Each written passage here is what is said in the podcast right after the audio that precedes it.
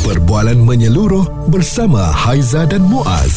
Pagi on point, cool 101. Semasa dan social. Semua orang mengimpikan untuk menunaikan umrah untuk pergi ke Mekah ya. Ini salah satu uh, yang didambakan oleh seluruh umat Islam di dunia apatah lagi untuk menunaikan haji ya Muaz ya. Tetapi apabila ada cerita-cerita yang uh, membuatkan kita pula jadi eh risaulah kan sebab ilmu-ilmu tu kalau mm-hmm. nak pergi kena ada. Of course kena ambil kursus. Betul. Tapi kalau ada yang melanggar segala peraturan seperti uh, untuk melakukan umrah ni, ni antara yang menakutkan lah. Sebab ada ceritanya dia pergi umrah tak settlekan segala perkara yang wajib dia lakukan. Uh-huh. uh, seperti bayar dam dan segalanya.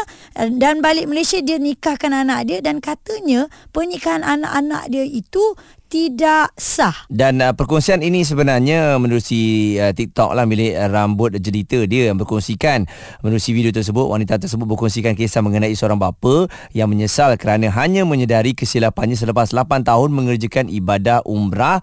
Pakcik ini sebenarnya sebelum dia pergi haji pada 2018 dia dah pergi umrah tapi semasa pergi umrah tu tak dapat dipastikan lah uh, sama ada dia tak dapat uh, sempat nak ambil khusus ataupun sengaja tak pergi kerana sewaktu pergi umrah tu dengan tidak pergi khusus uh, dia kata ada beberapa perkara yang telah pun uh, dilarang sewaktu umrah tetapi dia lakukan. Salah satunya adalah waktu tawaf dia pegang dinding Kaabah. Tiga kali dia pegang. Mm-hmm. sepatutnya dia kena ulang balik tawaf uh, dia tapi dia tak tahu sebab dia tak pergi khusus. Dan sepatutnya dia kena bayar dam yeah. tapi disebabkan dia tak tahu juga dia tak ulang tawaf dan buat rukun yang seterusnya sa'i. Ya dan menyangka ibadah umrahnya sempurna jemaah berkenaan pulang ke Malaysia dan menjalani kehidupan seperti biasa dan dipendekkan cerita uh, dia pergi pula haji 2018 dan apabila dia pergi khusus haji baru dia tahu yang dia tak boleh sentuh dinding Kaabah sedangkan dia dah sentuh. Ha-ha. maksudnya waktu dia balik Malaysia dulu tak settle lagi ibadah umrah dia tu. Selama tempoh itu dia tak boleh cabut bulu di badan kerana dia masih berada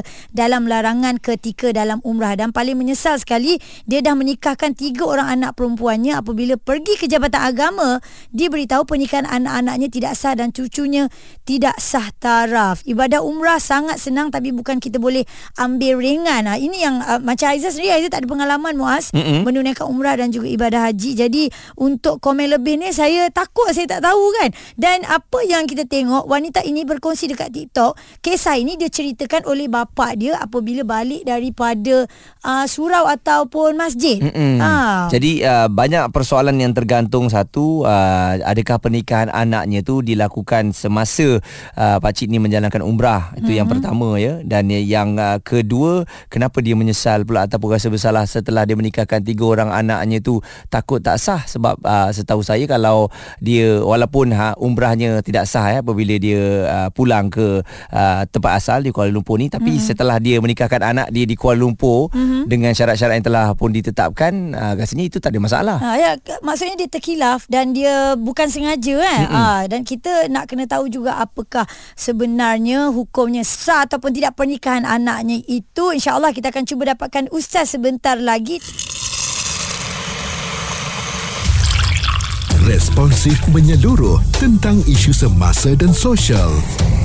Pagi on point bersama Haiza dan Muaz. Di Cool 101 Dua di sini Haiza dan Muaz anda dengarkan apa yang kita bincangkan ya antara ilmu yang patut kita ambil tahu langgar hukum umrah sekiranya ada uh, hukum yang um, kita tak settlekan lagi mm-hmm. adakah untuk menikahkan anak satu perkara yang tidak sah. Yeah. Ha, ini yang menjadi apa persoalannya sebab ada perkongsian di dalam media sosial dikongsikan oleh seorang pengguna TikTok uh, berkata pernikahan tiga anak perempuan tidak sah bapa langgar rukun umrah sentuh Kaabah masa tawaf. Ha itu yang uh, pada tajuknya saja ada banyak kekeliruan yang kita tak faham sebab hmm. kalau uh, mengikut untuk memahami umrah ya persediaan awal ini adalah uh, harus dilakukan dengan membaca tentang umrah supaya tidak ada masalah yang akan timbul. Contohnya perkara yang anda perlu tahu sebelum melakukan umrah adalah niat umrah dan rukun umrah. Dua perkara ini sangat penting supaya ibadah anda tu sah Ya. dan difahamkan Pak Cik ni sebelum dia pergi haji 2018 sebelum tu dia pergi umrah hmm. dia langsung tak pergi kursus sebab Ya. tu banyak yang dia terlepas pandang. Ha ah, dan dia tak perasan benda tu dah 8 tahun baru dia sedar eh. Okey, kita panjangkan soalan ini kepada Ustaz Nabis. Bagaimana kalau mengikut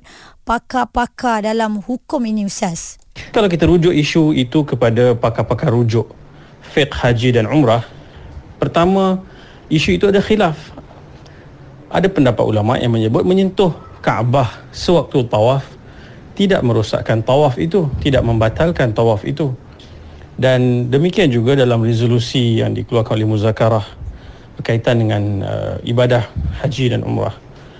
Apabila ada kesalahan yang berlaku ketika melakukan ibadah tersebut tapi waktu kita buat ibadah tu kita yakin ia betul dan kita sedari lama selepas itu ia tidak merosakkan atau membatalkan apa-apa ibadah yang telah dilakukan pada ketika ia dilakukan dalam keadaan kita yakin ia betul. Mm-hmm. Jadi isu ini kita boleh sebutkan bahawa ia tidak seperti apa yang digambarkan. Jikapun itu kalau kita anggap satu kesalahan cukup untuk istighfar dan teruskan dan saya malah memilih bahawa kita melihat bahawa ada keluasan pandangan dan pandangan lain berkaitan dengan isu yang disebutkan itu ia tidak membatalkan. Maka tak ada apa isu. Nikah anak dia semua sah, umrahnya telah selesai, tidak ada apa-apa pun kesan buruk yang masih uh, ber, berpanjangan atau berterusan sampai ke hari ini. Suara serta informasi semasa dan sosial bersama Haiza dan Muaz. Pagi on point. Cool 101. sama-sama ya ah, dengan anda semua pendengar-pendengar Cool 101 untuk mencari ilmu apabila ada dikongsikan dekat dalam media sosial. TikTok, seorang pengguna media sosial ini berkata um, ada yang pergi umrah tak settle lagi hukum-hukum umrah balik Malaysia menikahkan anak dan anaknya tak sah nikahnya Mm-mm. dan cucunya tidak sah taraf. Ya, uh, penyesalan yang dikongsikan uh, dibawa pula ke media sosial jadi itu yang menjadi uh, perbualan dan juga perdebatan hangatlah.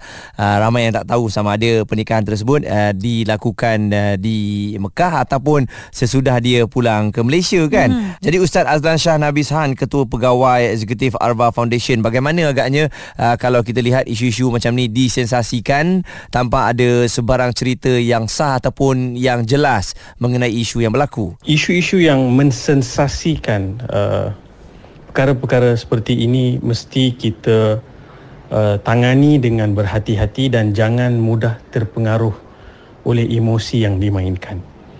Dalam hadis Nabi sallallahu alaihi wasallam riwayat uh, Ibnu Majah, hadis ini hadis yang sahih. Nabi wasallam sebut Inna Allah wada'a an ummati. Allah Subhanahu wa taala telah mengangkat, telah memaafkan ke atas umat ini tiga perkara. Yang pertama al-khata' kesalahan, yang kedua an-nisyan, apa saja yang berlaku disebabkan lupa. Dan yang ketiga adalah apa yang dipaksakan ke atas seseorang.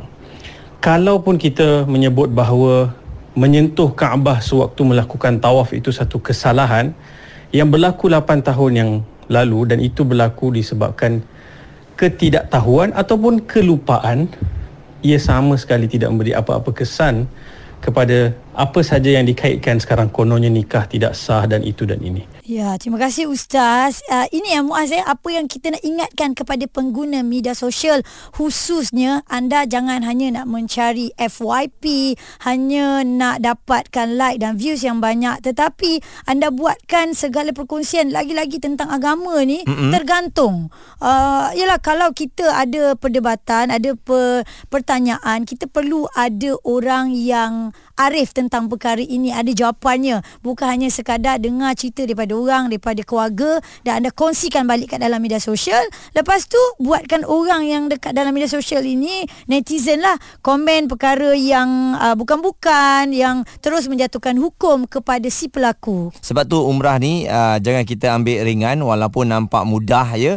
Jadi memang kena pastikan kita pergi kursus umrah dahulu sebelum ke sana untuk mendapatkan penjelasan yang uh, lebih jelas lah lah ya uh, sebab kalau kita tak tahu kita nak bertanya persiapan tu kena dilakukan dan kita lihat komen-komen yang diberikan ramai yang kata kesian ya uh, tak sah nampak uh, secara tak langsung netizen pun merangkumkan berdasarkan Ya. cerita tersebut Terus judge kat katanya situ wah pakcik itulah pergilah kursus lepas tu saya tertarik juga sebab ada yang bertanyakan sebenarnya pakcik ni nikahkan anak dia di mana Ha, kan tak ada, itu tak ada itu jawapan tu. persoalan yang dimainkan oleh netizen hmm. membuatkan ramai yang tertanya-tanya cerita ni sebenarnya nak ke mana kan hmm. uh, perkongsian yang sebegini sebenarnya kan jadi uh, penjelasan daripada ustaz tadi mudah untuk kita fahami jadi kita harapkan uh, sebersedikit lah ya ianya akan uh, memberikan um, apa info kepada anda yang keliru mengenai isu ini Ilmu kita dapat, pengajaran pun kita dapat. Responsif menyeluruh tentang isu semasa dan sosial. Pagi on point bersama Haiza dan Muaz. Di Cool 101.